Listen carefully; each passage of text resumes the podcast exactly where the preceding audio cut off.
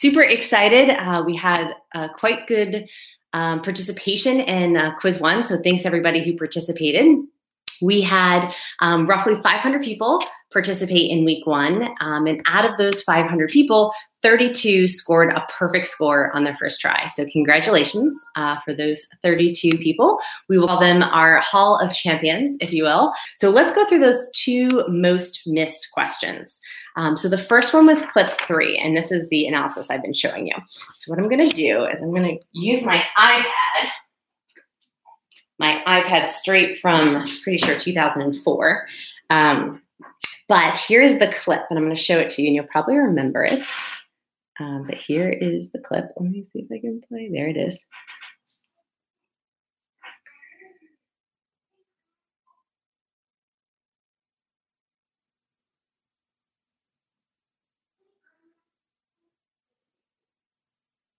And that last view is probably the best one. So what you can see is you've got two players, both with their legs up, challenging for the ball. They're both looking at the ball. They're both playing the ball, which is great. Um, but we do have one player, the black player, who approaches the challenge with a straight leg. Uh, anytime as a referee you see a straight leg, your awareness should rise.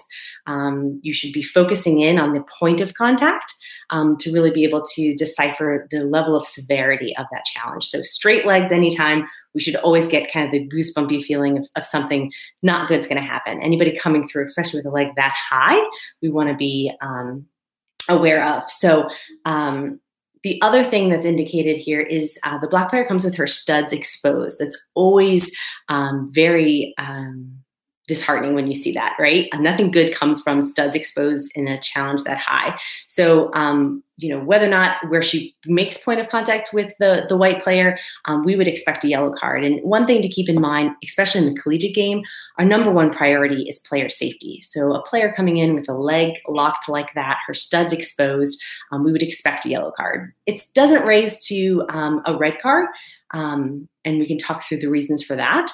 Um, you know, if she hits her maybe somewhere different other than the foot, um, let me pause this real quick. Um, on the white player's leg, maybe that that severity would increase. Um, and the other thing is there's not a lot of force because she is kind of in a standing position and that kind of leg straight up. If she'd come from distance with speed, now you increase your force, and now maybe we're looking at something a little bit more um, than a yellow card there. So that was clip three. Um, and we had a lot of people say uh, indirect free kick as well. So I just wanted to talk a little bit about that. So um, with an indirect free kick, we would expect no contact. So if there is contact between the two players, go ahead and, and assume that it would be a direct free kick.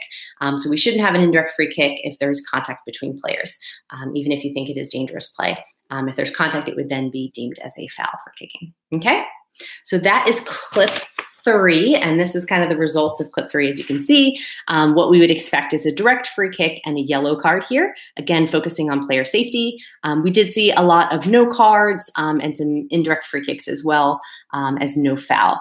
Um, so hopefully we can modify that, and that's what we're here to do is to learn.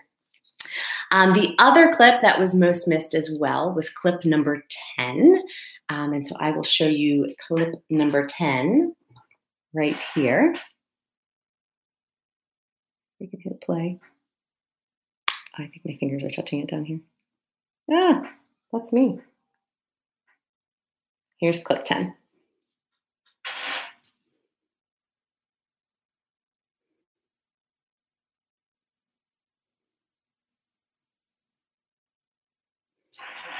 Okay, so um, looking at clip 10, you can see a challenge happening just outside of the penalty area. And let me get it in the right spot so you can really see that um, really well. So I'm going to stop it right at the point of contact. And here you can see it happens just outside of the area. Okay, he's touching the, the leg that is closest to us um, as far as the camera angle view, um, and it happens just outside the penalty area. And don't be misleaded because he falls into the penalty area. Um, it happens, the challenge happens just outside. It's not on the line, um, and it's just outside. So really important to look at that point of contact. And we've got a great video here that shows us this angle. Um, and as referees, it's important to have this type of an angle. So make sure that you're being very mobile as players enter into the penalty area. That's a critical area for decision here. Um, it's on the far side. So, um, you know, help from your assistant referee. You could probably get some if they have a good look at it. Um, but really the referee needs to take ownership of this call and make sure that they have a good um, view of this. It happens in a split second and he does fall into the penalty area, um, but that point of contact happens just outside. Um, the other thing that was taken into consideration is our misconduct here. Um, so I'm sure some of you would have had um, maybe a tactical yellow card. So we had a handful of people. So I paused it, and hopefully you can see he's going down right now in the penalty area, and you've got four defenders around him. Um, the nearest attacker is probably over here, and he's not really in a position um, to, to play that ball or, or, get a pass from his um, teammate there. So we wouldn't expect this to be a tactical foul. Um, and the severity of the contact is very minimal. It's just a careless challenge. Um, it isn't reckless. There isn't studs. There aren't, aren't any you know speed to it. Um, it's very low. It's just a, a, a typical tripping foul. Um, so we wouldn't expect that to be a reckless challenge for a yellow card there either. So our expected outcome here would be a direct free kick um, and no card. So here's just a view of the analysis of what we saw. Um, direct free kicks what we are expecting and no card. Um, we did see quite a handful of penalty kicks. And again, the key there is just pausing it right at that moment of contact, um, as we should as officials, look right at that moment of contact um, and take our picture then. Um, and then we saw quite a few yellow cards as well. So we kind of walked through the two reasons why that wouldn't be. Um, it's not a tactical yellow card um, for Spa, and it's not a reckless challenge. So we wouldn't expect to see a yellow card here. Just because it happens just outside the penalty area, you know, we should be aware for more tactical challenges, um, but that's not the case with this clip. So hopefully that helps provide clarity on the two most clips, most missed clips. Um, and hopefully I still have your attention for what you all came here for, which is the announcement of the winners. Um, so we had 32 people um, who will be in our, our Hall of, of Fame for this one. Um, thanks, Lance. I like the claps. Um, and what we did is we did, used a, a random uh, tool online to be able to randomize 10 winners out of that. Um, and so we took those 32 or 34, excuse me, um, and made random 10 winners.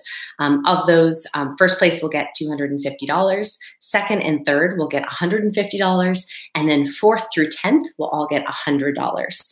Um, and uh, we'll get those shipped out as quickly as possible.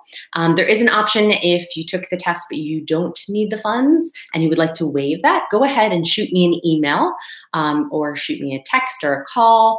just let me know. I will be sending sending this over to get processed um, actually today. So um, please let me know, raise your hand quickly if you're not interested in receiving the funds, um, in which case we would just add someone new to the equation. But uh, again, my, my email is tpenso at nisoa.com.